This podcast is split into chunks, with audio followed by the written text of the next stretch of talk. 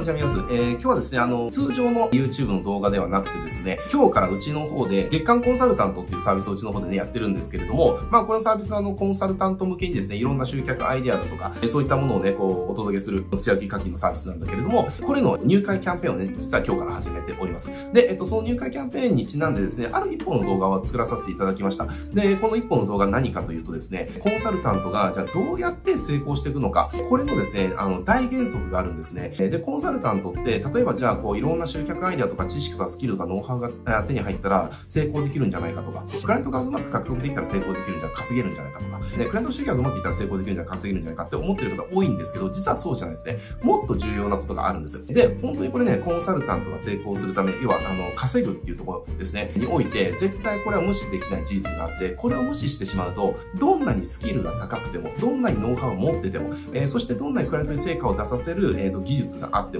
そしてクライアントを獲得する、要は、なんだろうな、技術とかその人間性だとかそういったものがあったとしても、なかなか収入として報われないという状況がね、できてしまうんですよ。だけどこれ逆に言うと、このね、作った一本の動画でお話ししてる、たった一つのポイントですね。これがあるだけで、技術とかスキルとか知識がそこまでなかったとしても、コンサルタントとして十分な収入が稼げるようになるっていうね、のがあります。なので、コンサルタントとして本当に成功したいんであれば、えー、このね、新しく作った一本の動画で話してる、たった一つの秘訣ですね。これを、このルール、まあ、ルールと言ってもいいか、いいと思います。このルールを守るか守らないかだけで、コンサルとしてのキャリアっていうのはすごく大きくね、変わってきてしまうっていうものがあるんですよ。なので、それをね、今日、あの、月間コンサルタントのキャンペーンにちなんで、それをちょっとね、あの、お伝えしたいと思ってね、新しい動画一本作りましたので、今日この YouTube はね、この後その動画をそのまま上映しますので、ぜひね、あの、コンサルタントの方はこのまま続きをね、えっ、ー、と、ご覧になってみてください。で、その動画で、ただ、あの、その手法だけではなくて、えっ、ー、と、ゃあ、そのルールですね。そのルールにのっとった上でどうやって成功するのか、その具体的な方法が、え、わかるサービス案内っていうのを最後にしておりますので、ぜひね、そちらの方も確認していただけたら嬉しいですという感じなので、ぜひね、あの、このまま続きをご覧になってください。それではね、新しく作ったコンサルタント向けの動画ですね、これから始まりますので、あの、お楽しみに拝見していただければと思います。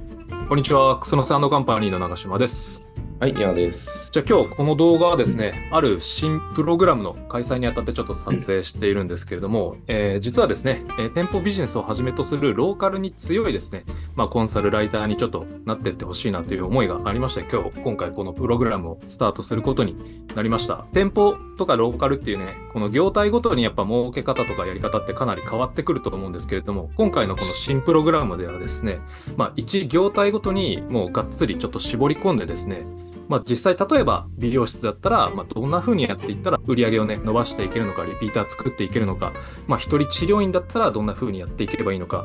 例えば飲食っていうのもありますけど例えばその中でも居酒屋だった時に居酒屋だったらどんな風に仕掛けていけばいいのか。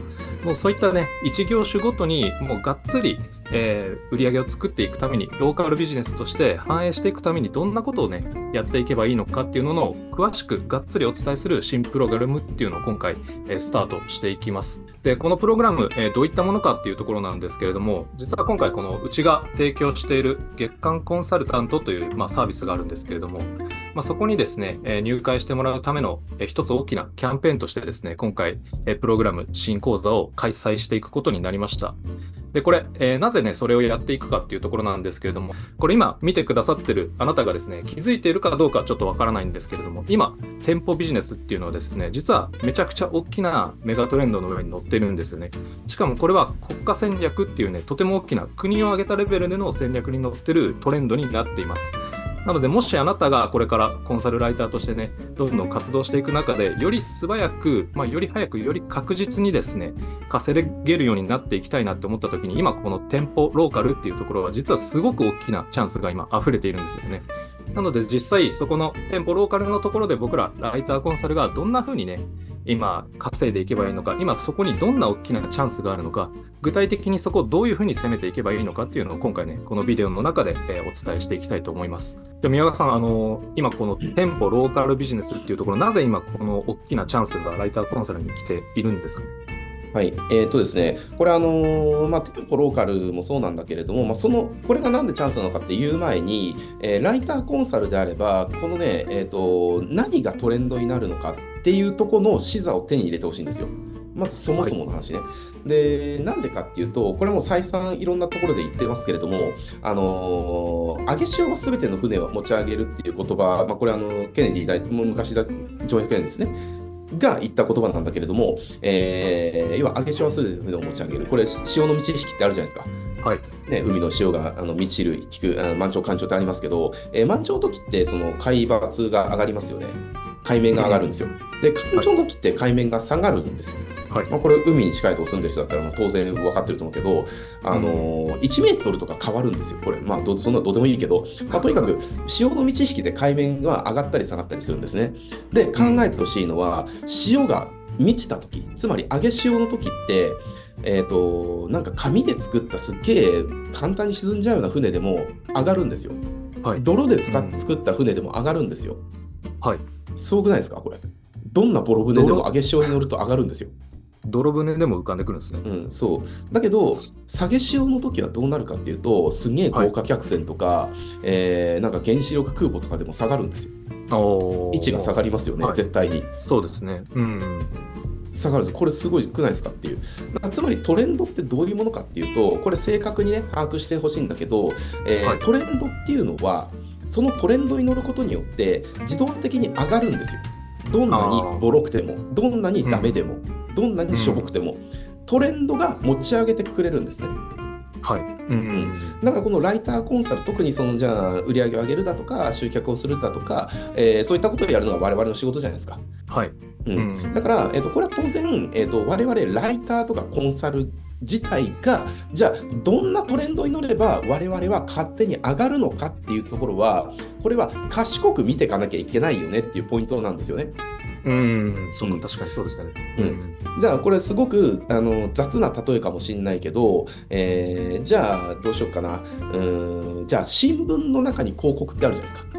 はい。あの折り込みじゃなくて、新聞の中にその広告あるじゃないですか。はい。載ってますね。じゃあその新聞広告を作るビジネスをするのと、じゃあなんかインスタのビジネスをするのと、じゃあ今あなたならどっちをやりますかみたいな話で、うん。うんまあじゃあインスタじゃないな、ちょっとじゃあ AI にしましょうか。じゃあはい新聞広告を作る、えー、とビジネスと、うんじゃあ AI を使って何々するビジネス、今あなたならどっちをやりますかって話ですね。おそらくこれね、うん1万人に聞いたら1万人 AI って言うと思います。そうですね。間違いなくそっちを選びますよね。じゃあなんで AI と答えるのか。ねえこんなのもう聞かなくても分かりますよね。もうだって新聞広告作るなんか、社用産業なんか誰だって分かってる。つまり下げ潮なんですよ。うん。だから、下げ潮のところにどれだけ優秀な人間がいったって、市場自体がシュリンクしてる、下がってるわけだから、その中には絶対抗えないですよねっていう話なんですね。ああ、そうですね。もう抗沈みゆくえないんですよ。そうう。ん。ね、だって昔、すっげえ昔、郵便って飛脚って仕事があったんですよ。ああ、そうですね。ねうんあのーなんかふんどし一枚締めて、なんかこう担いで、走って届ける仕事あったじゃないですか。郵便ってあれが始まりですよね。届けるのって。うんじゃあ今、飛脚っていいのって話。確かにそうです。もう見見かけないとかいうレベルの話ではないですよね。なんでかって言ったら、要は、あのーじゃあ自転車だとか、えーね、そのバイクだとか、自動車だとか、えー電車だとか、うん飛行機だとか、うんそういう要は交通が発達したからこそ、要は、はいえー飛脚っていうのは自分の足で歩いたり走ったりして届けるっていうものが社用産業になっちゃったから。だからどんなに、じゃあ、なんだろうな、走れメロスじゃないけれども、じゃあ、なんか何日も全力で、そその夜通し走り続ける体力とか持ってても、もうビジネスとして成立しなくなったわけですよねっていう話。そうですね。そうんだから、このね、あのー下げ潮の、つまり下げトレンドって、そこでどんなに能力があっても、その下げトレンドの中には逆らえないんですよ。うん、そうですね。だけどだけど、上げ上げトレンド、つまり上げ潮ですよね、えーと、上昇トレンド、トレンドって呼ばれるものっていうのは、その市場自体が拡大していく。つまり、あのこれね、市場の拡大をさらに正確に捉えるとどういうことかっていうと、需要と全部需要と供給で話ができるんだけど、トレンドと呼ばれる市場とか、そのマーケットっていうのは、需要が拡大し続けていることに対して、供給が追いついてない状態、この状態がその続いているものがトレンドなんですよ。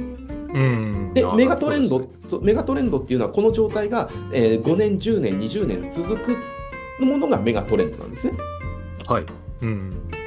で、えーそう、だから、まず正確に把握してほしいのは、我々ライターが、これよくさ、あの我々のところにも相談あるじゃないですか、なんかあの全然うまくいかないんですとか、稼げないんですとか、こういう提案してもダメなんですとかって、なんか相談いっぱいあるじゃないですか。でうん大抵の場合、それの相談で何が悪いのかっていうと、その人自体の能力がどうのこうのとか、えーやってるものに価値があるないではなくて、そもそもマーケットがシュリンクしてるとか、下げ仕様だとか、そもそもえー社用産業だとか、そういったところであなたやってますよねっていう傾向が一番強いですよねっていうところですよ。ああ、そうですね。確かにそれが一番大きいあの傾向でありますよね。うん。そう。だからじゃあ例えば何でしょうね。じゃあじゃあデザイナーの人とかがねじゃあチラシのじゃあデザイン売ってるんだけど全然最近売れないんですとか言ってきてもいやそれもさすがに今うん。紙媒体のデザインだけで、じゃあもう無理じゃないですか、みたいな話で、そうですね。なかなか難しいですよね。うんだってマーケットサイズめっちゃあのひ小さくなってますもんっていうだから全体のパイが縮小してるんだから当然その中でのあなたの取り分も少なくなってて当然だよねっていうはい。うんだけど、じゃあ一方で逆もあるじゃないですか。あのすごく、ね、別に大こんな言い方言ったら失礼かもしれないけど、そんなに能力もないとか、うんえーキャリアもないとか、実績もなくても、すげえトントン拍子でいく人いる。で、なんでかっていうと、そういった人って別に上げ潮に乗ってるだけなんですよ。確かにそうですね。うん。うんそういう方もいらっしゃいますよね、たくさん。だってこれすげえ、こ絶対やっちゃいけないんですよ。やっちゃいけないけど、今やったら絶対うまくいく方法。えー AI に関する情報を、AI に関する専門家が発している情報を集めてきて、あたかも自分がそれを見つけたように発信する。こうすれば誰でも儲かるんですよ。あ、そうか、そう。確かにそうですね。もう完全に上げしを利用できますもんね、そうすることで。うんうん絶対そんななんかキュレーションみたいなあのしょぼよくて絶対やっちゃダメですよ。やっちゃダメだけど、これやったら誰だって儲かるんですよ。なぜなら AI は上げ潮だから、そして長期トレンドだからです。うん、あ、そうですね。長期トレンドですよね、うん。だけどね、じゃあ今、マーケティングの世界で言うんだったら、紙媒体だけをやるだとか、ね、新聞の広告だけ作るだとか、えーなんかそういう、もうつまり、えーと、下げトレンド、まあ、そのマーケット自体がなくなるわけではないけれども、ね、はいシュリンクしてる、うーん、し続けてるマーケットに対して、そこでやってても、マーケット自体がシュリンクしてるから、当然取り分は少なくなってって、どんどん疲弊していくよねっていう、これって別にライターコンサルのビジネスだけじゃなくて、全部のビジネスがそうなんですよね。はい。うん。だからまずライターコンサルとしてマーケティングっていうものをなりわいにしていくんであれば、まずこの視座を手に入れるっていうことが最優先なんです。あの、はい儲けたいとか、売り上げ上げたい、事業を拡大したいんであれば、業種、業界問わずに何が上げ潮なのかっていうところをちゃんと見つけて、その流れに乗るっていうことをやる。ああ、なるほどですね。もう上げ潮に必ず乗っていくように自分たちも動いていく必要があるってことですね。で、こちょっとここで一つだけ注意点が、えートレンドに乗るっていうことをやってください。ブームには乗るなんです。ブームははい。はい数か、早ければ数ヶ月で終わるんですね。はい。うん。うんだブームとトレンドは見分けなきゃいけない。うん。似て非なるものってことですね。そうそうそうそう。うん、で、えっとじゃあそのブームとトレンドを、えっとじゃあ見分ける方法とかじゃあ何がトレンドなのかっていうところを、じゃあどうやって見つけていくのかっていうのが次の話になるんだけれども、えーはそれが、えー要は国がどういうところに舵を切るのかっていうところを見ると何がトレンドになるのかっていうのは分かるんですよ。だし何が今トレンドなのかっていうのはそれ見るだけで誰だって分かるようにできてるんですね。はい。うん。なるほどですね。国のところ、方針を見ていくってことですね。うん、そうで、まあ、ちょっと話前後するかもしれないけど、で、この、えー、と店舗をはじめとしたローカルビジネスっていうのは、まさに今、国が舵を切ってるメガトレンドの真っ最中なんですよ。ああ、もう今まさに上げ潮の真っ最中ですね。これね、このトレンドって最近始まったわけじゃないですね。もう2018年とか9年とか、だからもう5、6年くらい前から実は始まってるんですよ。ああ、そうだったんですね。もうそう5、6年前から動き続けて、今なおってとこなんですね。今なおっていうか、えーと、マーケットだけ拡大してって、供給が何も拡大してないんですよ。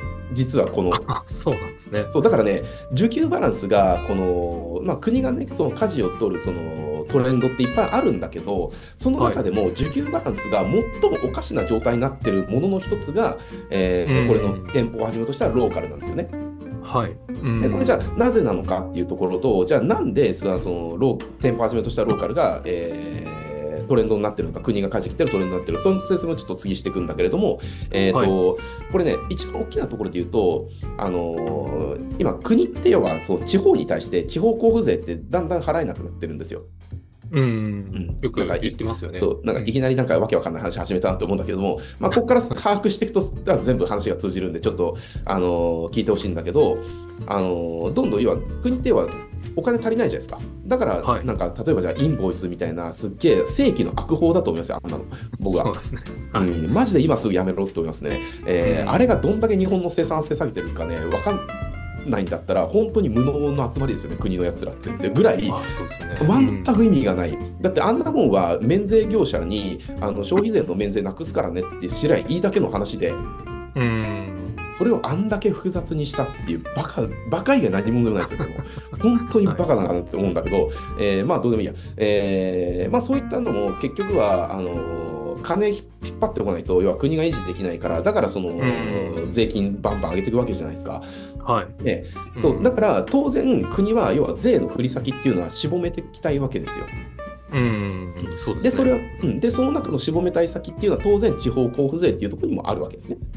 うん、で、要は国が集めた税金を地方に分配するわけだけど、ね、じゃあ、はい例えばじゃあ今まではじゃあなんとか、なんとか市にじゃあ年間じゃあ10億円のじゃあ地方交付税渡すよっていうのは、これからちょっともう国の税収もすか、ね、なかなか難しいから、えーね、歳費と歳出が合ってないから、じゃああなたも10億円だったけど、えーじゃあ来期からはじゃあ8億円するよ、じゃあその次は7億円だよみたいなどんどん絞っていくわけですね。で、うん。国っていうのはただ絞るだけじゃなくて、えー地方は地方で金稼いでよっていうところも一緒にやってるんですよ。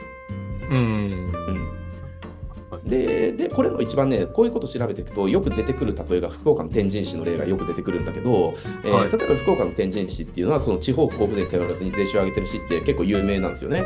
で、は何やってるのかっていうと要は空港の周りの周り商業施設でめっちゃ作っていろんな企業を誘致してるんですよ。はい。ね、街が発展すれば、ね、都会になってるから人が集まりますよね。そうすると人が集まると何かっていうと、地価が上がるんですよ。で、地価が上がるから固定資産税増えるんですよ。で、固定資産税って地方が得られる税収だから、はい。うん、だから税収上がる。まあ、そのだ福岡の転身してそういうの出てくるんだけど、こういうのやっていかないと、地方は地方でその財政が成り立たなくなってる。うん。なで、だけど、ね、じゃあ、福岡だったらまだわかるけど、空港の近くだからね。はい。まあ、じゃあ僕がじゃあその僕のその祖母が祖母とか、えーの実家で、まあ、東海道線で、えー唯一、えー、と無人駅って言われる駅が僕の祖母の実家なんですよ。なんですね。東海道線天下の東海道線ですよ。一番、はいこの国で一番そのなんだ、えーおそらく乗り降りのやる人が多い路線ですよね東海道線って。うん。そうですね。東海道線で唯一無人駅の駅が一つある。これだから東海道線で無人駅って調べたら1個しか出てこないから、まあ、僕の実家どこにあるかこれでババレるんだけれども、あのーね、えっ、と、例えばじゃあそんなところですよ。そんなところで人集めるのが無理なんですよ。地価なんか上がんないんですよ。うんどう考えたって上がんないんですね。えーだから、じゃあそういったじゃあ天神市みたいなやり方は全部できるかってそうではない。だからじゃあうん国がどういうふうにその地域に指導してるか、どういう流れを作ろうかししてると、地域商社っていうものを作って、地域が、そう、地域商社が地域の産業を日本中とか世界中に売ってって、地域が地域で金作れよっていうのを今国がめちゃくちゃ推し進めてるんですね。ああ、なるほど。地域商社っていうところをもう国の方針として動き出してるってことですね。うんどんどんで、この地域商社っていうのに、えっ、と、要はその地域の地銀があるじゃないですか。はい例えばね、うん僕、神奈川県に住んでるから、神奈川県だったら、えー横浜銀行だとか、そういったとこありますよね。えーだからその横浜銀行とかに、じゃあ、あなたのとこは神奈川県の地銀だから、要はあなたのとこがちその地域商社を作って、神奈川県の代表する地域商社を作って、あなたたちが神奈川県の地域の、えーお店とか会社とかを、えー日本中、世界中に売って、神奈川県の税収を、えー要は賄えるようにやってきなさいよっていう、うん。ななるほどですね。もうこれ国からのトップダウンなんですよ。はい。だからこれね、ぜひね、地域地域商社って調べてください。ね、はいあなたが住んでる県の、じゃあ僕だったら神奈川県神奈川県地域商社で調べてください。すっげえ出てくるし、これと鳥取だったら鳥取地域商社調べてください。すっげえ出てくるんですよね。はい。うんうんそうだから、あのーこの国が、要は地域が、地域で稼がせなきゃいけないので、ここにめちゃくちゃ力を入れてるわけですよ。はい。うん。だから、これっていうのはすごく動き、流れとしてトレンドにすごくなってるんだけど、でもね、うんこれあんま言うとぎ元銀行員の人とかもしかしたら反感買うかもしれないけど、でも銀銀行にですね、地域の産業売れっつったって、銀行の人がそんな能力持ってるわけないじゃないですかっていう。そうですよね。普通に銀行員の方にもフルフルでマーケティングしろみたいな話ってことですよね。そう。ね、分かるわけないんですよ、そのだって銀行って別にお金を、えー、と要はなんだ日銀とかからね、あのーほとんど利息ない状態で借りてきて、で、それを、いや、暴利で貸すっていうことをやってるのに、その利残で稼いでるのは銀行でしょ？うん。っていう。ね、だって、じゃあ0.1%ぐらいで、じゃあね、あの、国から、うん、日銀とか借りてきて、じゃあそれを、じゃあ、なんだ、住宅ローンとかだったら、じゃあ2%というか3%というか、すごいですよね、これ。0.1で借りてきたものを2%、3%貸す。で、これがなんかね、投資ローンだと、事業用ローンだとかだったら5%、10%になってきたりとかする。すごくないですか、これ。0.1で借りてきた金を10%、これ100倍ですよって話。すごいっすよね。まあ、そう、まあ、だからまあ銀行って、そうそう、うん、あれなんだけど、えっ、と、そそういうことをやってる人たちが、じゃあ地域の産業を売るだとか、そういったマーケティングだとかって、まあ、できなくて当然だよねっていう。だから、うんこの国が、その地域は地域で地域の産業を売ってほしいし、まあ、国はなんかちょっと悪く言っちゃったけど、でも、あのー日本の会社って別にその都心部に集まってるわけじゃないし、日本中にいろいろ分散してる。だから、えー地域が旗振り、地域の地銀が地域商社として旗振り役になって、えー地域の産業をそれぞれ売ってったら、日本中の企業は元気になるし、ね、地域がう潤えば当然、えー中央も潤う。だから地域で頑張ってくれよっていう。これが国が今進めたいことなんです。だからはい、需要はどんどん拡大してる。要は国が進めるからね。だってそれをやんないと国が維持できないんだ。だから国は当然進めますよね。うん、そうですよね。国が維持できなくなっていくってところですもんね。うんだってこれが地域、ちいろんな地域が財政破綻バンバンしまくったら、国どうするんですかって話になっちゃうから。そうですよね。そうそうそううんだから国は要は地域は地域で稼いで、要は地地域が国によりお金を献上するようにしたいわけですよね。うんだからそのためのお膳立てはするし、投資も国は当然していく。はい。うんだけど、それをやる供給源が今全くないんですよ。こう地域商社の問題とか調べてみてください。ね、はい。その動きがあって、お金とかもいろいろ入ってきてるけど、でも全く地域商社は機能しないっていう事実が分かるんですよ。うん、でも、はい。そう。でこれっていうのはもう2020年よかちょっと前ですよね、もう5、6年ぐらいなん。かこの要は動きがあって、で、えっ、と、もう結局なんかうまくいかないよねって、結局その地域で地域を売るっていうことは機能してないよねっていう、ものがあるから、そう。だからここにライターコンサルのチャンスっていうのはめちゃくちゃあるんですよ。ああ、そうか、うんそこに僕らが入っていけるってとこですよね。うん、だってこれ地域の企業とかであれば、その地銀とかと取引するなれば、地域商社っていうところであなたのところを支援するよとかっていうのはもう当然企業側は分かってるし、聞いたことあるし、話もされてるんですよ。うん。当然ね。はい。まあなんか、その辺にある、なんだろうな、あのーおじいちゃんが一人でやってるなんか定食屋とかはないかもしれないけれども、はい。なんかあるじゃないですか、なんか昔からやってるね。昔からのお店はあるじゃないですかどこにでもありますよまあ多分これ、採算とか取れてないよね とかって店があるけど、そういうところは別かもしれないけど、ね、普通に地域にあるそれなりの会社とか、ね、店舗とかであれば、そういうふうになってるわけですね。だからそ、でも何もならないから、ね、その具体的なアクションもその店舗とかも起こせない。だそこに対して我々っていうのは、要は需要はあるんだけど、その供給が足りてない。だからそこの供給としてうん我々が、えー、とライターコンサルが、要は地域商社っていう看板を掲げて、ね、うん。登場したらとしたら、しかもそれ我々の本職でしょっていう話で、うん。そうですね。そう、めちゃくちゃいいわけですね。っていう。だから、あのーまず最初のところですね、正確に把握してもらいたいことっていうのは、まずね、そもそもビジネスとかっていうのは、ビジネスがより儲かる、えーより安全に成長する、より拡大するっていうのは、まず、その、大きなトレンドに乗るか乗らないかっていうところで、まずそもそも決まるよっていう。どんなに有能な人でも、どんなに素晴らしい商品持ってても、どんなに価値が提供できる会社、人であったとしても、下げトレンドになったら、会社はシュリンクするんだっていうこと。この事実をまず受け入れると。でも逆に、上げしようですよね。はい。上りトレンドに乗ったらその真逆のことが起きるっていう変な言い方だけど、そんなに価値がめちゃくちゃ高くなくてもそんな有能じゃなかったとしても、うんね、そんな実績キャリアがなかったとしても上げトレンドに乗ればそのトレンドがその会社とか人とか、えーを上げてくれるっていうことですね。で、うん我々ライターコンサルにとっての、えー上昇トレンド、えーメガトレンドの一つっていうのがこの地域商社っていう動きなんですよ。うん。うんはい。なるほどですね。で他にもあるわけですよね。えーうん例えばですけど日本っていうのはあのーじゃあ例えばこれからね、えー、と日本が世界がまだその遭遇したことない、えー未曾有の問題に直面してくるんですよこれから日本って。それ何かっていうと少子高齢化です。うん少子高齢化によって、まあ、ビジネスの世界でどういう問題があるかっていうと労働者がいなくなるっていう問題があるんですね。はい。うんそうですね。もう単純なことですよね、本当に。そうだこれっていうのは、あのもう日本は何とかしなきゃいけないんです。だって労働者がいなくなって企業があの機能しなくなったら日本潰れるじゃないですか。そうですね。もう働き手がどんどんいなくなりますそもんね。うね、うん人がいなくて事業が維持できない。そしたらうん企業が稼げない、つまり税収も入ってこないでしょ。うん。だって人間ってどっからお金得てるかって言ったら働いてお金を得てるわけだからお金を払う企業がなくなったら、ね、誰が税金払うのってなるだから国は、ね人材不足を解消するためにいろんなことにやってるしうん。とかね、えーあるわけですよ、えーはだからそのね求人だとかっていうところはもうめちゃくちゃメガトレンドですよね。国がそこに、要は投資をしてる舵を切ってるから。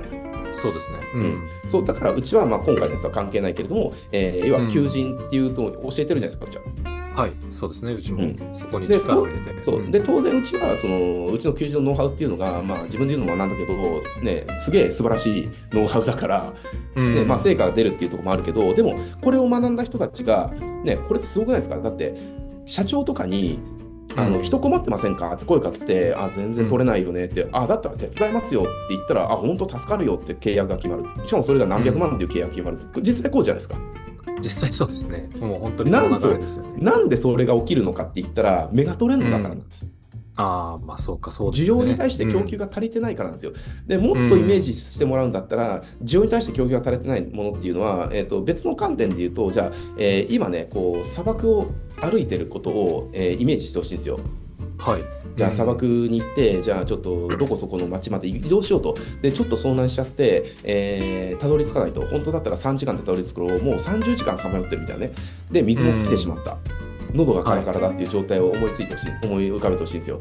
もしその時にですね、今あなたが、えー、とポケットの中に、じゃあ現金をじゃあ3万8000円持ってたとして、目の前に、えーなんかこう、魔法の絨毯に乗った、えー、とアラジンのと魔法のせいみたいな人が登場してですね、えーここに要は500ミリリットルの水が入ったペットボトル、キンキンに冷えてるのがあるけど、あなたの持ち金全部でこれ譲るけど、どうするって言ってきたら、持ち金全部はたくはずなんですよ。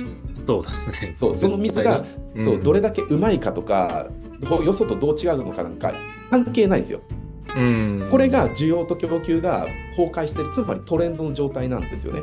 うん、ああ、なるほどですね。う。うんんうん、だからこのトレンドに乗るっていうところをその、はいずらさなければトレンドが少なくとも自分たちを持ち上げてくれる、ライターやコンサルにとって、えー地域商社っていう動きは間違いなくメガトレンドなんですね。だから、はい。その地域商社がやってる、地域商社ってのは誰に何を売るのかっていうと、要は地域にいる、えー店舗を始めた、始めとしたローカルビジネスですね。ここに対して彼らを、えー売っていくっていうことをやるわけですよ。ああ、なるほどですね。はいだけど、売れてないんですよ。つまり供給が、えーと、いいものが供給されてないんですよ。うん。地銀を中心に供給はしてるんですよ。だけど、需要がその供給だと、さすがにちょっと、それはいらないよって今なっちゃってる。なぜなら、その能力がないからですね。知らないやり方知らないからです。だから今、その地銀とかやってる、その地域商社が何やってるのかっていうと、なんか地域物産展みたいなのを焼くみたいはいはいはい。な。なんだそれっていう話で。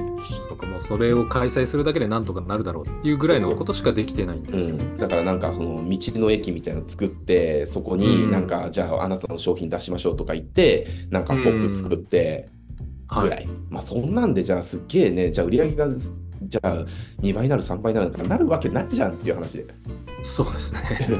なかなか変化はねね難しいですよね、それで。マーケティングやってる我々からしたら舐めてんのっていう話じゃないですか そんなんで売れたら苦労しないよって話だしじゃあ道の駅にじゃあその地域のねその市とかっていう単位ですよね、その市のじゃあ全部の商品を置けんのかって言ったら置けないじゃないですかそうですね。もう限られた人だけですよね、そこは。そううんってなってきたらそもそも趣旨が変わってくるよねっていう話になるから、うん全然機能しないわけですよ。はい。うんうんなのでここにものすごくやっぱチャンスがある。ね、国要は、えー、とメガトレンドっていうのはまず国が絶対作っていくので、う。うんん、だ別だもうちょっと別の観点で言うと、えー例えば今国が作ってるメガトレンドの一つが企業マーケットっていうのにそうですよね。はい。うんね要は国が要は日本っていうのをやっぱもう一回経済要はせ日本っていう国を成長させなきゃいけないからで日本がじゃあ今その諸外国と比べたときに、えー競争力で負けてるところは何かって言ったらやっぱりイノベーションを起こす企業が日本から現れないということなんですよ。うんアメリカがなんで世界の覇者になってるかって言ったら、えー要はイノベーションを起こす企業がアメリカから一番出るからですよね。うん。なうんなるほどですね。ねうんえー、Google しかり、えー、Amazon しかり、えー、Apple しかり、ね、全部要は何だろうな、えー生活を変えるとか、文化を変えるとか、うん価値観を変えるっていうようなイノベーションを起こす企業がアメリカからどんどん出てくるじゃないですか。そうですね。うんそうで、だから日本ってそういう企業が出ないんですよ。だから、そういう企業を日本から配置しようっていうのが日本の動きなんですよね。だから日本政府っていうのは、国っていうのは企業化支援っていうのに対してすっげえ金投下するし、えー、ジャブジャブやってる。はい。うん。とか、あとはもうちょっと別のこと言うと、えー、と半導体産業とかもそうですよね、えーはい。半導体っていうところも、じゃあね、そう中国っていうところで、そう世界が要は中国に工場を作って、まあね、中国は世界の工場って言われてたじゃないですか、ちょっと前まで。うんでだけど、まあ、そう地政学的なリスクがあって、中国からみんなじゃあ撤退させようってなって、えーまあ、それが中国のその要は景気後退っていうか、あの中国もう終わりっていうのの、まあ、きっかけっていうか、まあ、原因になってるんだけれども、えーでそれじゃあ半導体じゃあどこで作るのかって言ったら、ね、その一つが日本が拠点になるわけですよ、九州を中心にね。はいうん今だって人間の生活って半導体なかったら生活できないですからね。乗り物も作れないし、電化製品も作れないし、スマホ、パソコン作れないですからね。半導体なかったら。成り立たないですね、半導体がないと。そううんだから今、半導体ってその不足しまくってるんですよ。めちゃくちゃ不足しまくってる。だから、その半導体で、日本ってそういう流れがあって、その九州にその半導体を製造、世界の要は半導体工場の一つとして、九州をそうシリコンアイランド化しようっていうのが今、計画としてあるわけ。世界の計画としてあるわけ。そうですね。うんそしたら九州のその半導体産業を中心に日本っていうのが、まあ、昔ね、日本が要は経済大国と言われてた時代、えーその時日本って半導体でトップだったんですよね。だけど、うんそれがもう海外にどんどん流出しちゃって、えーもう今や見る影もなくなっちゃった。だけど、それがもう一回出てくるチャンスあるんですよ。だから、半導体の業界で、えー世界最大手の TSMC っていう会社が、えー九州に工場を作るってなって、まあ、それ1兆 ,1 兆円かかる。工場1兆円かかるんですよ。うん、一兆円。日本政府がそうどんだけ補助金入れてるか半分入れてるんですよ。5000億入れてる。すごくないですか、うん一企業が一工場を作るのに国が半分お金負担するってどんだけ国の本気よって話ですよ。そうですね、本気度がすごいですね。半分そうそれっていうのはごその世界最大のその、ね、半導体の会社を、えー日本に誘致するっていうことが、えー今後ね10年先20年先30年先でどれだけ日本にえーリターンをもたらすかっていうことは分かってるからだから5000億の投資をするわけでしょ？国っていうのは。うん。うんだから当然、じゃあ B2B とかっていう業界においては製造業、特に半導体関連にかかる製造業っていうのはこれから間違いなくトレンドになるわけですね。はい。う。うんんまあ、みたいな感じで。だから、あのうん国がどこに金ぶっ込むか、まあ、すげえ雑なこと言うとそうなんですよ。どこに金ぶっ込むかで、じビジネスの世界ってどこにトレンドが生まれるかがもう決まるんですよ。残念ながら。良くも悪くも決まっちゃう。で、この地域商社っていうところが、我々ライターコンサルが、実はめちゃくちゃ参入しやすいところでもあるんですよね。だって、うんなんか半導体関連の製造業とか言ったら、なかなか入れるイメージ湧かないと思うんですよ。そうですね、今、うんいろんなビッグトレンドの話してもらった中でも、そこいいなって思っても、どうしたらいいのかなっていうのは絶対ありますよね。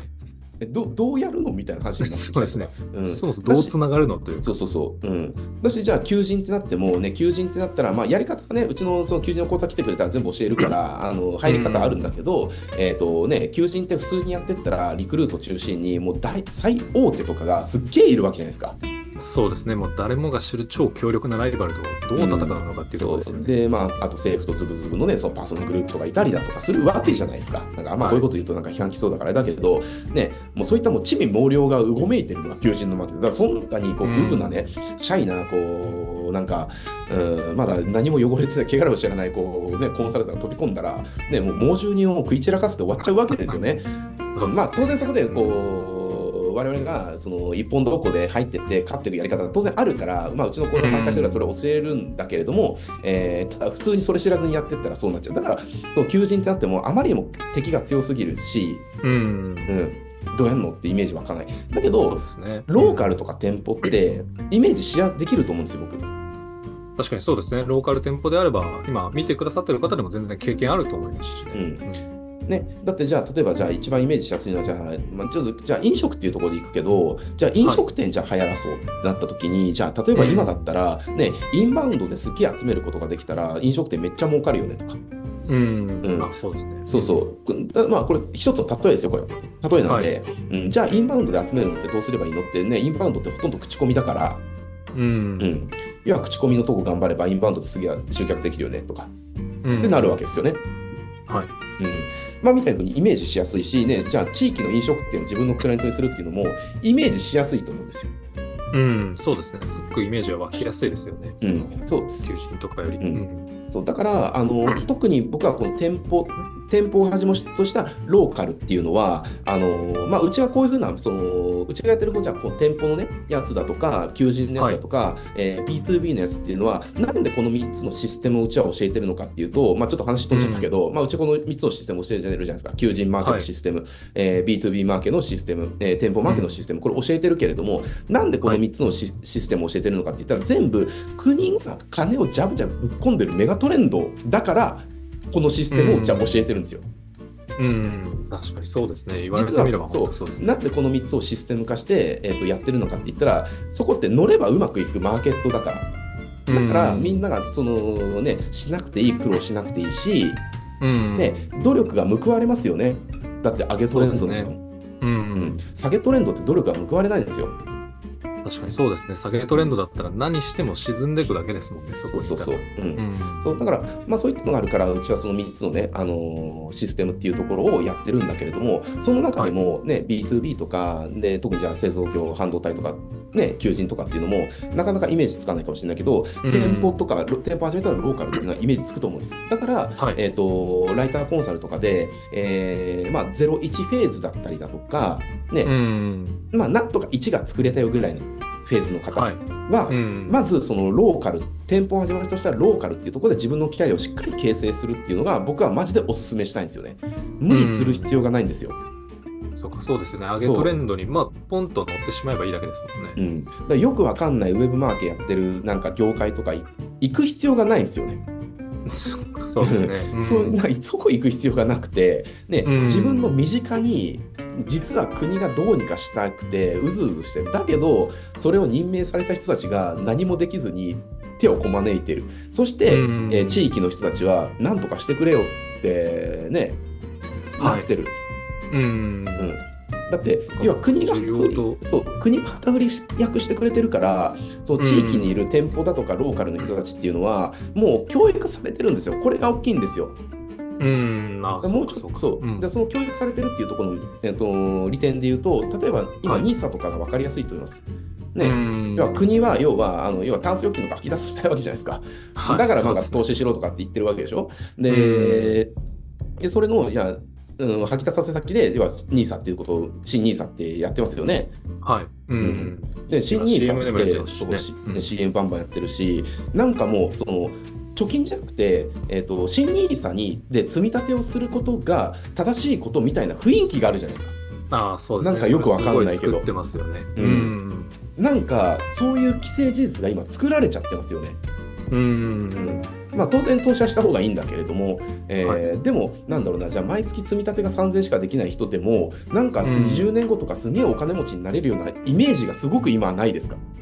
ああそうですね、はい、うん、あそこの情報を拾っていくと、そういう絵が見えてきますよね。うん、でも3000円を積み立てたって、20年後、大した額になってないから、結局、種銭なきゃね、その膨らまないっていうのが、あの投資の世界のルールだし、ね、だって、バフェットとかだって、あのなんだっけ、えー、資産の90%は何歳以降でしたっけ？なんか60歳とか70歳以降とか50歳以降とかに作ったとかですよね。うん、ね、だってもう10代から投資をしてるのに、バフェットは。ね、だって10代から今、確か80いくつだっけ、90ぐらいだっけな？えー、だけど、その、ね、そう50、60、70以降で作った資産がほとんどだよ、みたいな。だから、ね、単線なかったら全然膨らまないんだけど、でも今ってなんかとりあえず新 NISA になんか1000円でも2000円でも突っ込んできたら、なんか老後すげえお金があって、なんか豊かな生活を暮らせるようなイメージがあるんですよ。これなんでかっていうと、国がそういうふうに仕向けたからです。ああ、そうか、そうですよね。言われてみれば、知らない間にその空気がもうできてますよ。うん、そう、だから今、銀行とかって新 NISA での口座開設だとか、そこでお金がバンバン入ってくるっていうので、潤いまくってますよねっていうのがある。はい、うん、うんだからこれって要はじゃあその新 NISA の口座を売る銀行だとか証券会社って何も苦労しないじゃないですか。そうですね。彼らは何もしてらず、もう本当に国がやってくれてる状態ですもんね、それを。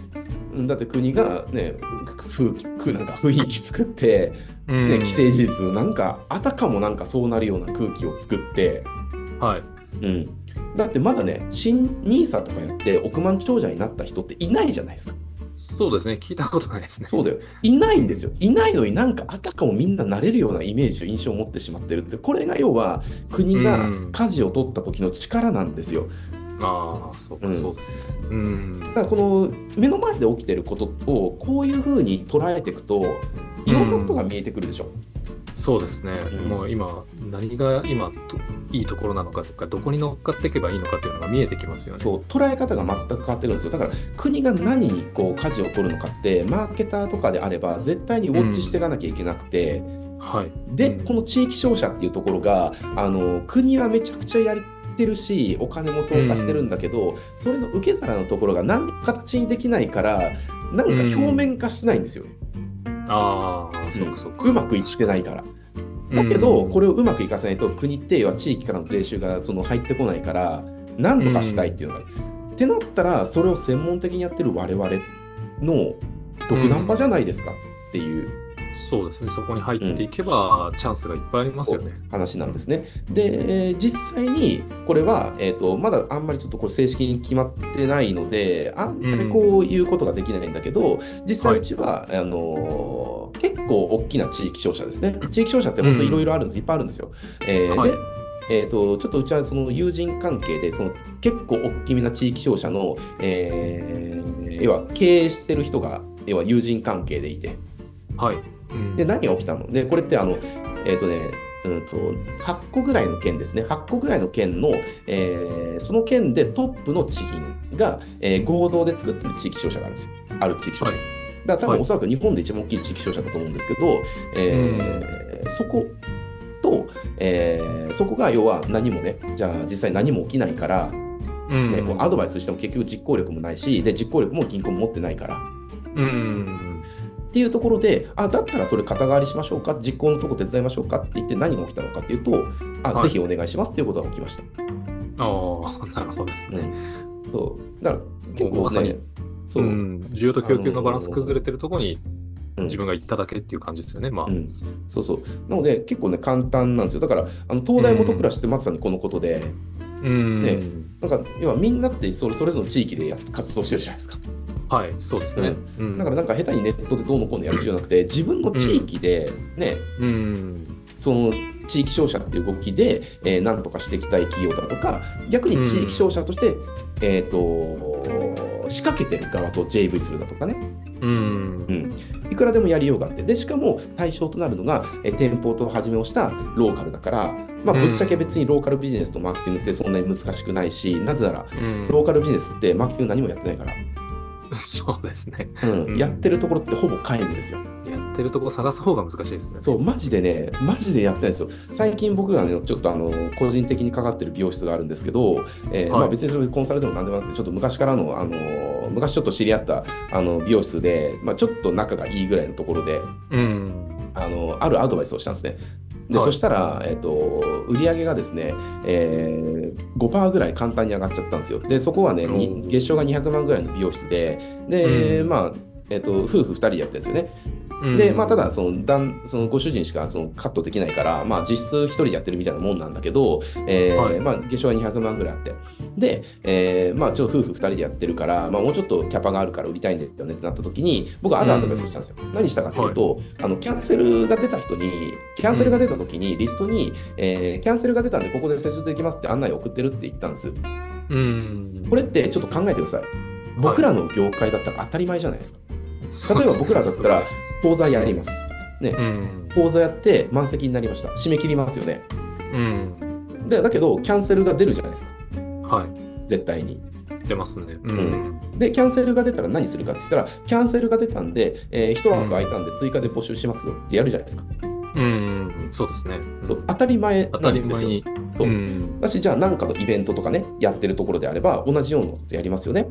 はい。うんうんイベントじゃあ全部あの満員御礼ですってなっても、えーちょっとキャンセルが出たんで、えっとどれえーいくつ空きがあるんでとか、うん。ね、物販のとかだってそうですね、ウェブでその物を売ってる通販とかもそうですよね。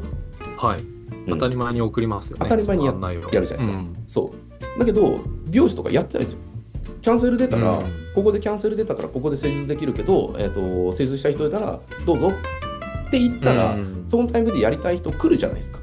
そうですね。あそうの、そういうメッセージを僕も求めたことがありますし。うん。そうう、んだから、何ら難しくないんですよ。その程度で、でそこ200万ぐらいあるんで、それやったら10万ぐらい次の売り上げ上がっちゃったんですよね。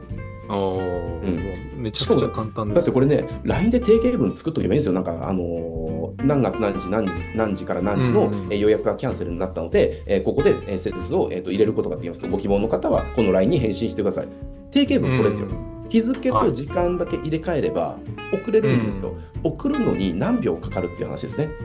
そうですね。1回1分もかかんないですよね、定型文あったら。うんうん。うん、でやるだけでで、そう、売り上げ5%上がっちゃう、月賞5%上がるって、すごくないですかっていう。そうですね。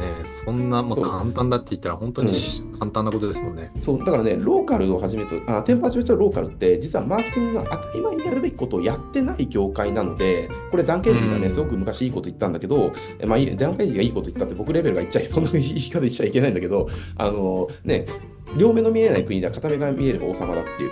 つまり、うん。あのーじゃあ、マーケティングをやるコンサルタントとして、ね、うん両目が見えるほどレベルがまだないと、スキルがないと、知識もないと。はい。片目が見えるぐらいしか私はやれないよっていう状態だとしても、えー店舗を始めたローカルっていうのは、そもそも両目が見えないから、片目だけ見えてれば、ね、なんだってできちゃうっていう話です。うん。あなるほどですね。うんだその辺の、だからその、なんだろうな、えーさっき言った通り、えっ、と、ライターコンサルとして、まだ01フェーズに近かったりだとか、まあ、やっと1が作れたかなぐらい。うん。で、じゃあこれをちゃんと安定したものにしようとか。はいっていうフェーズの人だったら、これ、えー、と誤解はしてほしくないけれども、正確に把握したいんで、えー事実を言うと、01フェーズの時とか、なんとか1を作れたかなっていうフェーズの時に、めちゃくちゃスキルとかが高いわけないんですよ。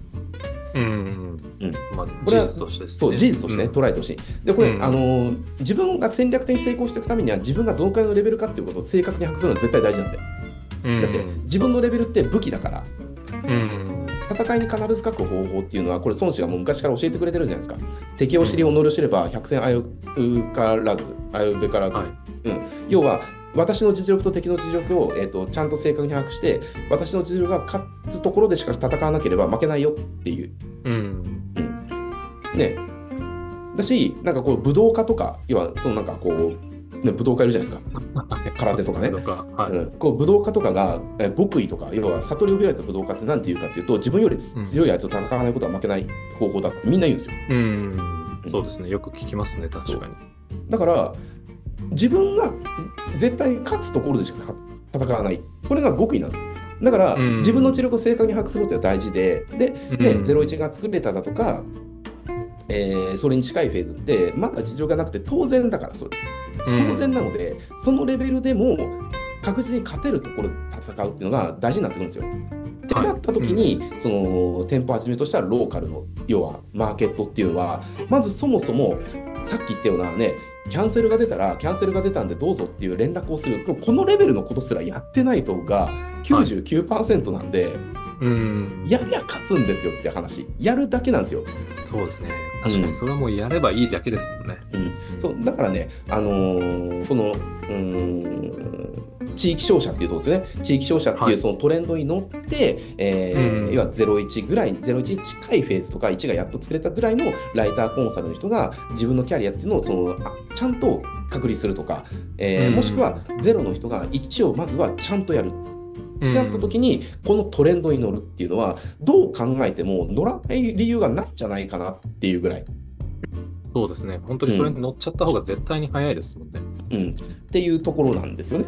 はい。なので、えーまあ、今回、えーなんでしょうね、だからまあこのトレンドがあるから、うちはその店舗マーケティングのシステムっていうのを作って、えー店舗いいよっていうところでね、えーみんなをこう誘導誘導っていうか、まあ、誘導っていうとちょっとあれだけれども、えーこれ絶対いいから、ねうんそのなんだあの、しなくていいその苦労しなくてよくなるから、01だとかね、1日書いてるから。それは重要ですよね。本当にしなくていい苦労を乗り越えれるっていうのは本当に大きいですよね。うん、でそれらはやっぱね、あのーなんだろうな、先人の言うことっていうのは、なんかこう言ったら偉そうに聞こえるかもしれないけど、やっぱりね、あうんの素直に聞いた方がいいことっていっぱいあると思うんです。うん。いや、本当に間違いないとうん、思います。で僕もね、長嶋さんもそうだし、うちのクスノスとかもそうだけれども、ねえーまだこのコンサルとかライター始めて、えー、と始めたばかりだとか、始めて数年とかっていう人から比べたら、その、えー3倍、4倍、5倍、10倍のことやってるんですよ。はい。でその中そうその中でいっぱいあるんですよ。や、うんなんでこんな無駄なことしたんだろうなとかって思うこといっぱいあるんですよ。返すといっぱいありますよね。そううん。だし、あ、あの時これを知ってたら、こんな苦労しなかったよねって思うこといっぱいあるんですよ。うん。本当にそれが多いですよね。うん。そうそう。うん。で、今、やっぱそういったことを全部こう総括してて、じゃあ何かってまとめたら、やっぱりうんそのトレンドっていうところからえ外れないっていうのは、まず大前提の絶対ルールだよねっていう。うん。うん確かにそうですね。そう。んなぜならコンサルって、コンサルの収入って、クライアント利益の一部からしか発生しないんですよ。うん。う大原則のルールですよね。そう。だから、社用産業の、ね、し市場自体がシュリンクしてるところにいると、ね、市場が縮縮小してるから、どんなに頑張って実実力があって成果出しても、そもそも市場の縮小とともに私たちの、えー収入も縮小していく運命から逃れられないんですよね。そうですね。そう。もう一緒に沈んでいくしかないですもんね。沈んでっちゃうと。ううんだけど、自分の実力がゼロフェーズだったりしても、うん。ね、トレンドにさえ乗ってれば、勝手に上がってくるんですよ。うん。だってその証拠にね、はい。うちってほぼこのやり方で、うん。まあ、こんなこと言ったらあれだけれども、何にもやったことがない業界でもなぜかリーディングカンパニーになるっていうことを結構やってるんですよ。うん。うん、例えばね一番最近の事例で言うんであれば、えうちのスタジオ事業が分かりやすいと思います。はい。うん。うんまあ、そうですね。確かにそうですね。ね、うちのスタジオ事業、まあ、うちのスタジオで何やってるかというと、要は、えーまあ、立ち上げた当初っていうのは何やってるかというと、やっぱコロナがありましたよね、当時、2020年ぐらいなんで、えーコロナがあって、今までリアルでやってたことがやれなくなったと。うん。ね、企業ってリアルで集まってやることっていっぱいあるじゃないですか。店長会議だとか、株主総会だとか、えーね、なんかのミーティングだとか、うん。ね、セミナーとかも全部そうですね。ほとんどリアルでしたよね。オンラインでやるっていうのって、なんかスカイプでスカイプミーティングみたいなのちょっとあったぐらいで、うん。基本会って話す、基本会って受講する、基本会って打ち合わせするっていうのが絶対だったじゃないですか。そうですね。う。そうんだけどコロナによってそれができなくなった。強制的にできなくなった。オンラインでやんなきゃいけなくなった。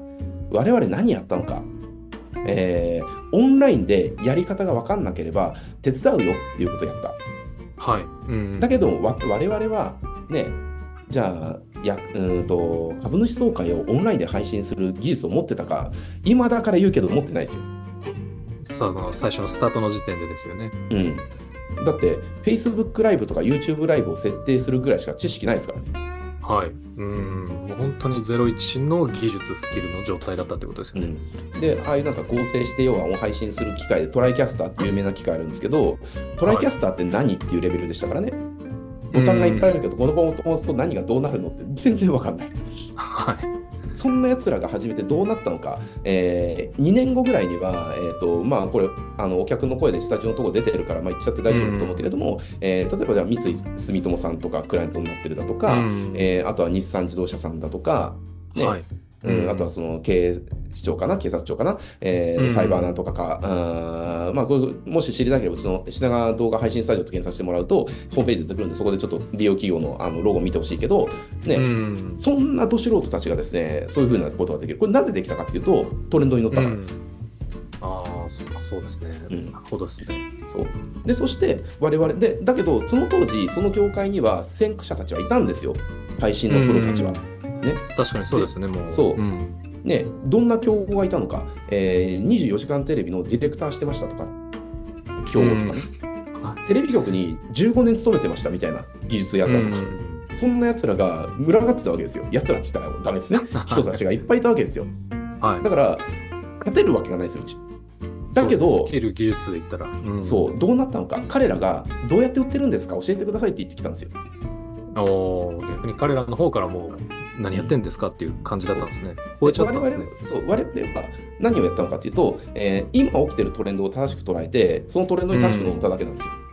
うん。えその時起きたトレンドっていうのは、ね、今までそのじゃあなんか150人とかでなんかなんとかホテル貸し切ってなんとかそのパーティーとかやってたのがオンラインでやらなきゃいけないとかね、どうやんどうやんだとか企業側の短所は分かんないわけですよ。はい。分かんないから、そうですねあのうんね、要はコロナでやれなくなっちゃった。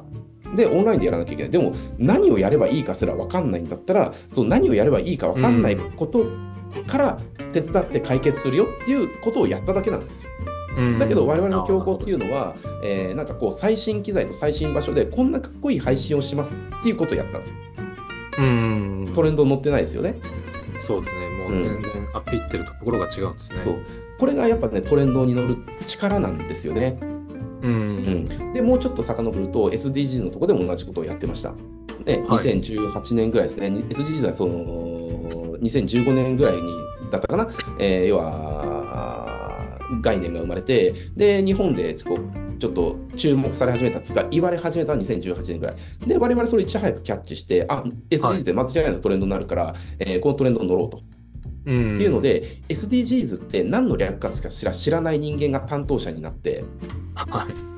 じゃあ、で知らないから、SDGs って何なのかっていうことを自分で学びながら、あ、SDGs ってこういうことなのかっていうことをアニメでまとめて、コンテンツで YouTube で発表してった。うん。どうなったのか、Google から、えー日本を代表する社会的だか、社会的に影響を与えるその動画クリエイターの100人のうちの1人みたいなことで、なんか受賞されるみたいな。うん。ねす、ごいっすよね。だって SDG の研究家なんか日本に5万といますよ。はい。うちは彼らの知識の100分の1も有してないですよ。そうですよね。もう、01の本当に初心者スタートだった部分ですもんね。そうで、そこで何がね、どんなクライアントからあの問い合わせが来て、ちょっとこれ名前が言えないとこばっかなんであんま言えないけれども、うんえーまあ、ものすごい大企業からね、うん。監修の依頼だとか、協業の案提案だとか、すっげえ来たわけですよね。う。うんん。まあ、みたいなこと。これ何にしたかっていうと、結局トレンドに乗っただけなんですよ。だから、このトレンドに乗るっていうことがどれだけパワフルなのかっていうことを知ってほしい。で、うんあなたが気づいてないだけで、そうんの地域の店舗を中心としたローカルビジネスっていうのは、間違いなく国がどうにかしたいところなので、メガトレンドになってる。だけど、うん僕が、えー、とそのうーん需要に対してえー解決策となる供給源が供給源として今機能してないから表立って目立たないだけなんですよねだからうん。間違いなくそこには存在してるんだけど見えないだけなんですよああ、なるほどですね。そうそう。これ見える時ってその需要に対して供給がされてすげえいいよっていう声が上がってくる時とか供給してるとかうん儲かってしょうがないですって言った時に初めて認識できるんですようん。だけど、需要はあるけど、それがなされてないときって認識ができないですよね。なぜなら声が上がらないから。ああ、そうか、そうですよね。うん。だから本当にね、ここって気づいてないだけでめちゃくちゃチャンスなので、えーなので、あのゼロフェーズの人たちは、あのゼロフェーズとか1フェーズぐらいの人たちっていうのは、ここっていうのはその、参入しない理由が僕はないと思ってるし、僕がもし今、ゼロからコンサルを始める、例えばじゃあ、えっ、と、10年前に、えっと、じゃあ飲食やめなくて、じゃあ、今まで、今の今まで、じゃあ飲食やってると。うんねで40こう中盤になってもうお先真っ暗だってなって、えーじゃあ10年前要はお先真っ暗だと思って、えっと起業をしたこれが10年やらずに今やったとして、この情報をつかんだったら僕は間違いなくこのトレンドに乗りますね。うん。うんだってゼロフェーズで。で求人とか言われても全然ちんぷんかんぷんだし、ね、それこそ製造業のじゃあ半導体と言われてもとてもじゃないなんか自分がはん入れるイメージがわかんない。だけど店舗とかだったら、あ美容師とか飲食店かとかあなんか小売とか、あ不動産屋とかだったらイメージできるもん。そうですよね。うん一番イメージしやすいし、一番うんイメージ、まあ、いけるっていう感覚がありますよね。で、そして何よりも、ね、そこって、要は、えーと、マーケティングがやられてないから、やったら成果が出る。うん、要は、やってる業界って、よりうまくやった人にしか勝てないんですよね。確かにそうですね。うんだけど、やってないところって、やるかやらないかの差なので、うんつま、り、どんなに下手くそでも、やったら成果が出るのが、店舗をはじめとしたローカルなんですよ。はい。うん。だからねっていうところですね。えー僕だったら、まず間違いなく、えーと今始めるんだったら、キャリアのスタートはこの店舗系から間違いなくやっていく。そうですね。もそうう間違いなくここからスタートした方が今、ライターコンサル01の方とかにとってはもう本当に一番いいトレンドが今来てるってことですよね。うんですね。えーだからね、この、えっ、と、まあ、100, 100歩譲って、あもうあのうん僕からすると、店舗系から始めろぐらい、もうゼゼロフェーズはうん店舗系から始めろってもう、あの始めろって言いたいぐらいなんだけども、あのうん100歩譲って店舗系から始めなかったとしても、今日今話した、えー、と資産の話っていうのは絶対もう認識をして持っといてほしい。要は、はい国がメガトレンドを作るんだって資産ですね。うん。うんそのメガトレンドに乗ることによってビジネスっていうのは簡単になるよっていう話です。うん。この視座を持って自分のビジネスを作っていくのか、そしてクライアントビジネスを作っていくのか。ださっき言ったように、えっ、と、じゃあ、なんでしょうね。じゃあ、飲食、じゃあ、このね、じゃあコンサルが地域商社っていうトレンドに乗って、じゃあ店舗系の、ね、支援を始めましょうと、始めたと。で、じゃあその店舗系で、じゃあ私は飲食に特化しようとなるとするじゃないですか。うんで、その飲食行って、えーじゃあどこ飲食行くかって言ったら、九州の飲九州の人だったら九州の飲食って絶対今チャンスなんですよ。なぜなら、うん半導体関連で人がこれからめっちゃ溢れてくるから。はいは人がいるところには繁華街が作られますよね。飲食って儲かりますよね。い。うん。だってね、あの長嶋さんも埼玉済みだから分かると思うけど、はい都内ってサービスレベルめっちゃ低くて、クソまずいのに流行ってるじゃないですか。もう地方行ったらありえない店がすげえ混んでんですよ。うん。マジで特に僕はそうねそう飲食やってるから、すげえ都内の店って楽だなって思います。こんなレベルでいいんだっていう。これ俺の地元だったら絶対潰れるよっていう、ううんん。だからその人がいるところって飲食って絶対流行るんですよ。うん。だから、ね、九州とかで、九州とかの人だったら、ね、飲食とかね、これからじゃあ半導体っていう、要は、あのーメガトレンドで人がめっちゃ来るわけですよ。うん。技術者が来る、技術者の数が来る。で、人が増えればそこに当然街が作られる。街が作られたらうんその街を求めて、え当然さらに人が来ますよねっていう。うん。だから九州はおそらくこれから人口がめちゃくちゃ増えていくと思います。で、経済が潤えば当然、え子供出生率も上がるから、うん。でそしたらさらに発展していきますよねってなったら、そうですね。で、まあ飲食だけじゃなくたって、うん、ねじゃあ体が痛いから整体やるだとかもね、当然流行るし、だって人口が増えるんだもん。うん経済が発展するのが分かってるから、九州って。だかあら九州の人だったいろんなチャンスがあら、ねそう、めちゃくちゃチャンスあるんですよ。だからこれってでも全部、あの自分もそうだし、クライアントもトレンドに乗せてるだけなんですよ。あ。うん。ああ、なるほどですね。ね、だって乗っかっていけば。そう半導体の工場の、えー近くに定食屋やっちゃえばいいじゃんって話。そうですね。弁当屋開きゃいいじゃんって話なんですよ。これだけなんですよ。うん。うんね、とか、じゃあ、例えば作業着屋やるだとかもいいかもしれないしね。あの、うん要はゴールドラッシュの話ですよね。あの、要は金山とジーンズの話とか、はいスコップの話とか、みたいな感じで。ね、そういう観点で言ったら、ね、求人ってめっちゃチャンスだよねとかってもあるしね。うん。ううん。とか、じゃあね、あとはじゃあ求人っていうところもそうだから、じゃあ求人っていうところと、じゃあ店舗っていうところじゃあなんか結びつけられないかなとか。だったら、ううんじゃあなんだろうな、じゃあなんかノートみたいなところで売れるかもしれないし、ちょっとわかんないけど、なんかそういったのを結びつけていったらいろいろああるわけですよ。はい。ううんん。っていう感じのことが起きるので、はい。うんなるほどうんですねそこに入っていけばもう。うん。うん、そうなので、えー、と今回、月間コンサルタント、この月間コンサルタントって、やっぱりその、えー、とコンサルタントを支援するためのサービスじゃないですか。で、はいこの月間コンサルタントの主は、えー要は集客アイデアとか集客ノウハウですね、まあ、それの大辞典を手に入れてほしいっていう、えーコンセプトでやってる、えーサービスなので、はい。う。うんんそなので、えー、とこの店舗をはじめとしたローカルビジネス、えー、とこれいっぱい種類ありますよね。さっき、えー、と冒頭に確か長島さん言った言ったと思いますけど、じゃあ飲食っつっても、じゃあ焼肉屋もあれば、ラーメン屋もあれば、えーうん。いろいろあるし、ねうん。治療関係っつっても、じゃあ整体もあれば、接骨もあれば、えー柔道整復もあれば、鍼灸もあればとか、ね、あとはなんかこう、そうなんだ、うんなんかこう、リラクゼーションみたいなマッサージ屋みたいなのがあればとか、うんいろいろあるしね。えーはいだから、実はこの店舗始めたローカルって、業態細かく分けるとめっちゃあるんですよ。うん。で、えー、と僕らも、まあ、手前味噌で恐縮だけれども、あのーいろんな要は店舗系ってなんか縁があったのかやっぱうん詳しいんですよね。確かに店舗系はすごく多いですよね。例えば僕とかだったら飲食とかだったらある程度の業態は業態ごとの勝ち方ってもう分かってるしうん。んなんだろう14年間飲食にどっぷり使ってやってたからね。そうですよね。ううん。うん。だから僕がやってた天ぷら屋うんとかピザ屋とか、えーパスタ屋とかイタリアンレストランとか、えー和風居酒屋とか、えーカフェとか、うん。あとは宅配の専門店とかね、えーあとは、うん、とバーとかうん。は分かるかな。あるし、うん。ね。うん長島さんとかであればその治療院もあるしであとはうちは会社でそう美容室だとか、うん、治療院とか飲食店会社でやってたしねうん。そうそうやってたんで、えーとかもあるし、じゃあうちのメンバーが、じゃあ例えばうちのじゃあ小川さんとかはね、そもそもメガネ屋さん勤めてたから、小売りっていうところはすげえわかりますよね。うん。で、うちの要は、あの、えーリサーチャーさんはですね、えーまあ今、要はマカロン屋さんとかをすげえ支援してて、だからその小売りっていうところ、要は食べ物の物販の小売店とかうん。だったりとか、えーあとはね、うちのそのビジネスパートナーとかで塾やってる人がいたりだとか、えまあいろいろなんかね、店舗系は多分縁があって、いろんな業態ごとの、その、この業態ってこれが勝ち筋だよねっていう、要はビジネスモデルですよね。うん。っていうのを、うちはノウハウ結構持ってるんですよ。そうですね。うん。だし、えーもうちょっと言うと、なんでこのビジネスモデルを今回、そのコンサルの武器として、要はこのね、うん。今日の話を聞いて、まあわかんないですよ、わかんないけど、今日は今日の話を聞いて、あ店舗始めましたローカルビジネス、ここちょっとトライしてみようかなって思ってくれた人うん。に対して、えー渡す武器が、えーうん業態ごとのビジネスモデルなのかっていうと、えーこれはですね、マーケティングって、えープロセスを理解することなんですよ。はい。うんプロセスとかありますえープロセスって何かっていうと、えーはい購入のプロセスですよね。うん。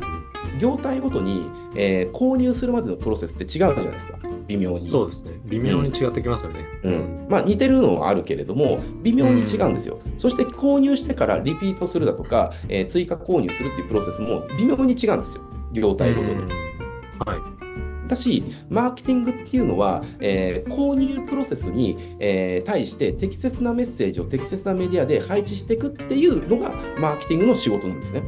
うん。これみんなね、マーケティングをこう捉えてないんですよ。だからうまくいかないんですよ。マーケティングってこれやるだけなんですよ。その業種、業態、ビジネスの、うんえーお客さんの購入プロセスっていうのを正確に把握する。うんで正確に把握したら、その購入プロセスごとに進んでもらわなきゃいけないじゃないですか、次のペースに。はい。だからここにいる人がここに、えー、と進むには何をすればいいのか、どんなメッセージで進むのか、そしてそのメッセージはどのメディアで出せば、えー見てもらえるのか。うん。を把握したとしたら、えーめちゃくちゃ進ませることができますよね、たくさんの人。そうですね。もう自然とそこは流れていきますよね。うん、じゃあ、例えば、うーん、どうしようかな。うーん、じゃあ、結婚式場みたいなのあったとしてね。はい。結婚式場、まあ、これ、結婚式場店舗というかどうかわかんないけど、まあ、ローカルビジネスですね。まあ、結婚式場がですね、えーじゃあ、やろうとなったときに、じゃあ、これ対象となる、えー、と人は、まあ、そんなに年はいってないじゃないですか。まあ、今、うん結婚って平均何歳するのかわかんないけど、まあ、30前後だと思うんですよ。30前後ですよね。ねじゃあ30前後ってなった時に、じゃあ、まあ、メッセージ、まあ、どういうメッセージするか、ちょっとごめんなさい、あの例えが悪かったってメッセージがごめんなさいんだけど、えっとまあ、メッセージ仮にあったとしましょう。えーあったとして、じゃあ、これをどのメディアで出すかってなった時に、えーじゃあ、えー東京新聞の、じゃあ、6面の広告に出そうとかならないですよね。うん。見ねえよって話で。30代のやつがね、新聞見てんのかってほとんど今見てねえよって話で。うん。意味ないですよ。うーん、みたいなね。はい。見てる人はいないですよね。そこに出したところで。じゃあこれ調べていくと、じゃあこれから結婚控えてる人たちって、じゃあ何見てるかなって言ったら、結構今ね、ゼクシーって部数伸ばしてるんですよね。うん。このご時世。ああ、なるほどですね。このご時世ね、ゼクシー部数伸ばしてるんですよ。あそうゼクシーとか、玉ひよとかね、玉ひよ伸ばしてるんですよ。そう。だから、だからこれから結婚控えてるとか、出産を間近に控えてるその若者たちって、ああいうの読んでるんですよね。ってなったら、うんあ、あそこに要は広告を出すのって一つありなんじゃないかとか。うん。そうですよね。って考えられるしあだけどでもこれ全国区になっちゃうから効率悪いかなとか検討したりとかねうん。まあみたいな感じではい。やっていくと、えーうん。だそだこれが要はその購入プロセスっていうのをちゃんと正確に把握したら、えーうん。そこに適切なメッセージを適切なメディアで届けるってことを購入プロセスにはめていくだけでマーケティングって完成するんですね。うん。なでね。マーケティングができない人とか下手な人っていうのは購入プロセスを全部無視してやるんですよ、うん。ああ、なるほどですね。もう全体を見ずに、局所的に何かやろうとしちゃうみたいなそうことですよね。だからダン・ケネディがこれずっと言ってるけど、マーケティングはプロセスだよって、プロセスで売るんだってダン・ケネディはずっと言ってるんですよ。はい。プロセスなんだって言うんですよ。だからプロセスを理解することが大事なんですよ。うん。はい。そううんだからビジネスモデルってプロセスなんですよ。うん。まさにそうですよね。そうじゃあ例えば最初にじゃあ LINE 広告でじゃあ最初の接点を作ってとかって言うじゃないですか、ビジネスモデルを話するときってね。でもじゃあこれなんで LINE 広告なのかっていうと、えー第一早期が、えー見込み客側が LINE を見てるからなんですよ。うん。わかりますか？こう捉えなきゃいけないんですよ。はい。ううんん。なるほど。なぜ LINE なのかって言ったら LINE を見てるからなんですよっていう話で。うん。うん見てる媒体が違えばもう全然変わってきますもんね、そこそうそうそう、うん。だからビジネスモデルっていうのは購入プロセスなので、うん。うん、だからこのビジネスモデルの理解っていうのは購入プロセスの理解になるんですね。うん。うん、だからこれが理解できたら、じゃあそのえ購入プロセスに、じゃあ、えーで、このしかもビジネスモデルって、その購入プロセスをどのメディアでやるのかっていうところまでちゃんと分かりますよね。うん。うん、確かにそうですね。んそう。そしたら、あとはメッセージだけじゃないですか。そうですね。もうそこは、人見てる方ももう普段からいっぱい勉強してる部分ですよね。うん、でも、さっきも言いました、ね、店舗を始めしたらローカルってマーケティングそもそもやってない。だからメッセージのこと言うんであれば、例えばこれ、うんセールスライティング系で言うんであれば、みんな特徴しか言ってないんですよ。ベネフィットまで言ってないんですよ。うんだからベネフィット言うだけなんですよって話。なるほどですね。すげえ簡単なんですよ。そう。うんうん。うんだから、あのどう考えても、ここで成功できない理由がないんですよね。ゼロペースの人、がその店舗とか、えーローカルを中心に活動してって、えー、01を確立できない理由がどこにもないんですよ。うん。うん、確かにそうですね。どの側面から見てもあの成功するっていうものしかなくてうん。でしかも店舗系であれば、ね、最強の、えー、とフロントエンド商品のビジネスプロフィールっていうのがあるじゃないですか。そうですね。最強のフロントエンドですよね、あれは。もう、んこれもうこれ以上の最強のフロントエンドはないので、なぜ最強かって言ったらインフラだから、店舗系にとってはインフラだからですね。インフラっていうのはめちゃくちゃ売りやすいし、切られないから、うん。でそれがないと成果が出ないものだから、だからこれ最強のフロントエンドですよね。だからそこの最強のフロントエンドが、しかも店舗系っていうのは売れるから、うんもうはい穴がどこにもないわけですよ。そうですよね。うんもうそこでつながっていけちゃいますし、その後、もうやっていくだけですもんね。そううんで、えーとまあ、この、ね、動画で、えー、と要はトレンドの話と、うんじゃあこの、ね、地域商社っていうところがメガトレンドになってて、でえーうんだからその店舗系、えーとかローカル系っていうのは、えー供給がないからすげえチャンスだよっていうところが分かったと思うんですよ。えーはいで、そこっていうのは、うん、そもそもマーケティングがやられてないからやるだけの勝負だよっていう、だからその参入障壁が低いし、えーライバル弱いから、だからゼロフェーズの人とかでも成果出しやすいし、出しやすいっていうか出せちゃうから、うんいいよっていう話、うーんですよね。で、ただあと一つ足りてないのは、今も言った通り、要はその業態ごとのプロセスですよね。うん。うん、だ1個足りてないのがそこなんですよ。で、この要は業態ごとのその購入プロセス、つまりビジネスモデルっていうのを、えー理解してないと、はい。マーケティングができないですよね、その業態の。確かにそうですね。そのプロセスありきで何をどうしていけばいいかが決まってくるわけですもんね。うん、だから、このプロセスを知っておくことによって、えーうんどんな業態が来ても、うん。あこの業態だから、この要は購入プロセスだから、このビジネスモデルを要は作っていけばいいのねっていうふうにやれるようになると。ああ、なるほどですね。だから僕は、えー、とじゃあ例えば YouTube とかでも、えーじゃあなんかこう、もしもシリーズとかで、まあ、ご覧になってる人が分かると思うけど、うんえーあれとかも結局、じゃあもし、じゃあ僕がじゃあ中古車やるんだったら、こういうビジネスモデルやるよねとか、よく話してるんだけど、うんあれなんでかって言ったら、購入プロセスを理解したら、何のビジネスだって絶対うまくいくからなんですね。うん。うんえーだしね、僕は、えーと僕の講座とかセミナーとか受けてくれた方は分かると思うけど、僕は結構そのビジネスモデルとかプロセスっていうのをどう作るのかっていうことをかなり重視してるというのはみんな分かると思います。うん。うん。そうですね。うん。そう。でなんでかって言ったらそこのそこをずれちゃうと全部ずれるからですね、そうですね。一つずれてっちゃうと、もう修正が効かなくなってっちゃうってことですよね。全部ずれるので、だから購入プロセスを正確に把握しすれして、えーでビジネスモデルまでそれを落とし込むと購入プロセスとどのメディアでそれをやるのが最適化なのか最適なのかっていうところまで分かるからうん。だからあとは、えーそこのお店がどんなものを売ってるかで最適化したメッセージだけ作れば、うん。もう全部要はダンケンディが言うところの 3M は全部完成して売れない理由はなくなるよっていう。うん。あなるほどですね。うんっていう。なので 今回、この月間コンサルタントをね、あの入会キャンペーンをやるんだけど、まあやるっていうか、うんまあ、や今日からやってるのか、これからやるんですよね、うんこれ今やってるんですよね。そうやってるんですよ。で、やってる、やってて、じゃあこの月間コンサルトのその入会のオファーとして、うんなんとかね、あなたに入ってもらいたいし、この事実を知ってもらいたいし、このノウハウを手に入れてもらいたいから、だからこのうん業種別の、えー、と要はローカルビジネスの、えーとあれですよね、えービジネスモデルのはい業種別のビジネスモデルですね、これが学べる連続講座ですね。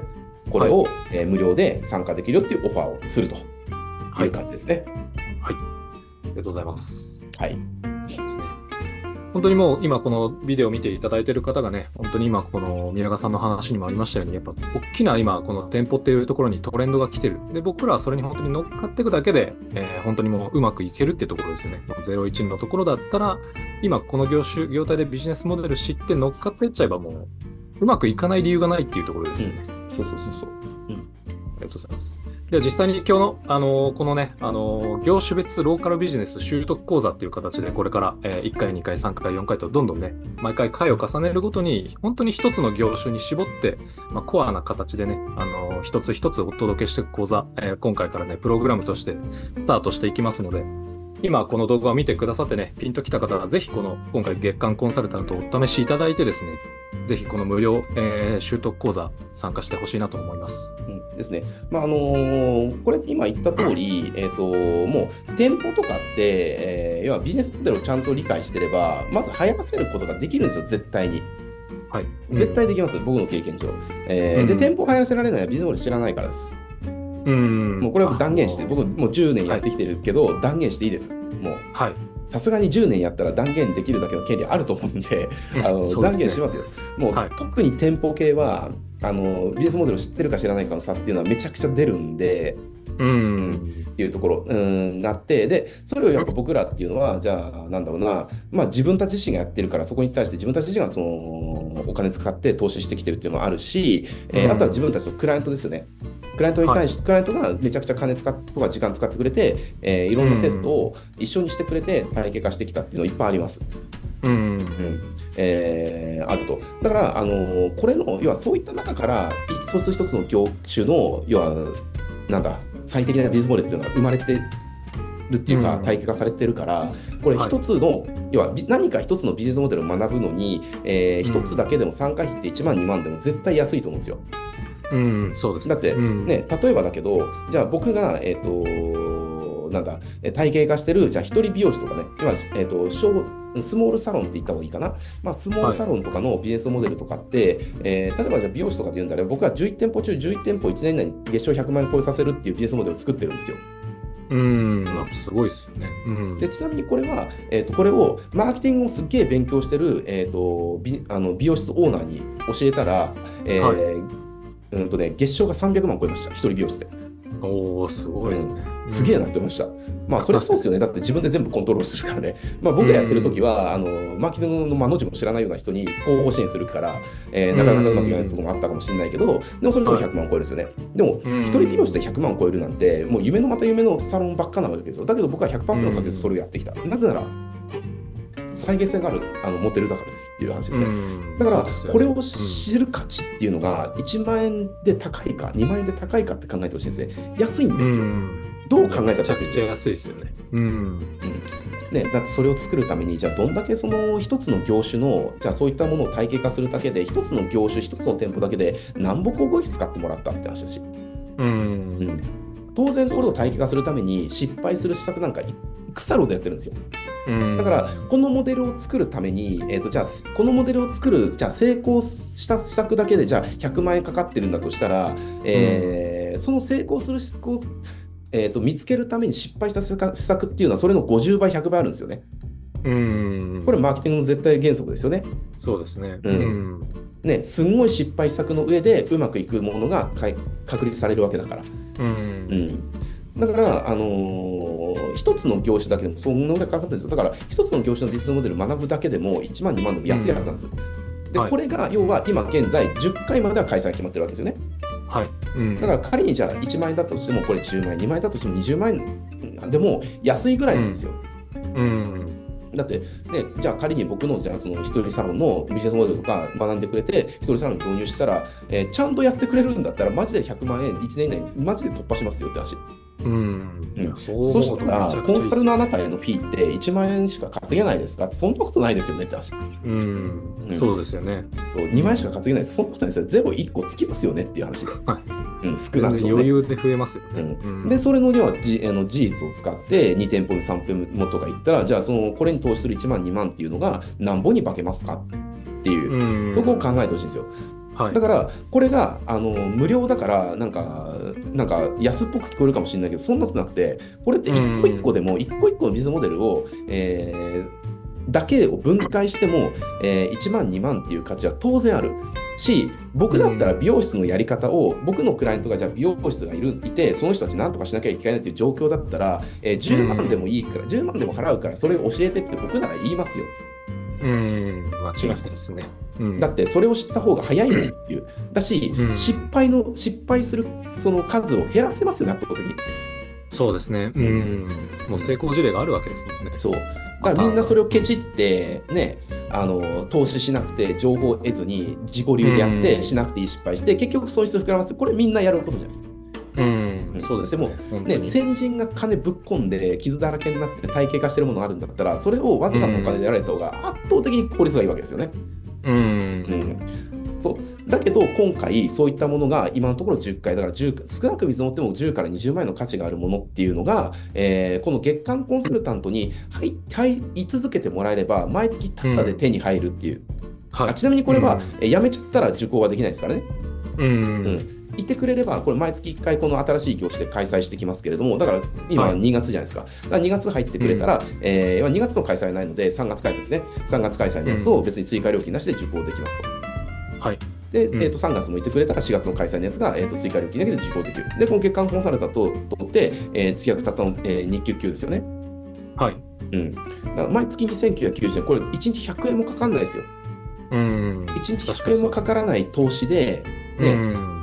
そのもうチャンスの塊の店舗を始めたとしたらローカル、その業態ごとのどこの業態をどういうモデル作れば売れるのかっていう、その、えー、マジのノウハウっていうか、うん。で当然これは我々がねえー、とそう実体験がないものは扱わないです。だから、えーうんもしかしたらこの業態扱ってよっていうのに答えられないかもしれないです。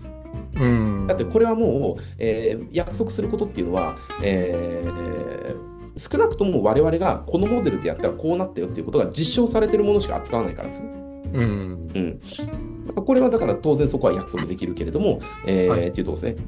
だこれが要は月3000円の投資、今1日100円ですよ。1日100円の投資で、うんえーこれが毎月追加料金なしで手に入る。ね、はい。で、かつ、月間コンサルタント通常のサービスでね、月間コンサルタントは毎月、えっと今のところ10個ですね、えー10個の集客アイデアとか集客ノウハウっていうところをお伝えしているサービスなので、ね、これも手に入るって考えたら、まあ、うん。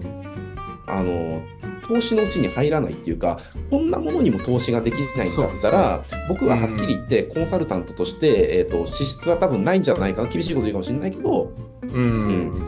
3000円ぐらい投資ケチらないでいこうっていう。そうですね。うんちなみにですね、あの成功したいんだったら金バカみたいに使った方がいいですよ。うん。うん、あの金使うとお尻に火がつくので、やる気になるしっていう。そうですね。うんそれは本当にありますよね。うん。あとはあの、やっぱりね、投資マインドを自分が持たないとダメですね。うん。うん、だって我々ってお客さんに投資してもらわなきゃいけないじゃないですか。なのに肝心の我々が自自己投資をしないってなったら、うん。ね、相手に自己投資してよって言えないですよね。そうですね。いや、うんお前はやってないじゃんっていうのはうん、バレちゃそうそううんそうもうね、あの分かるんで。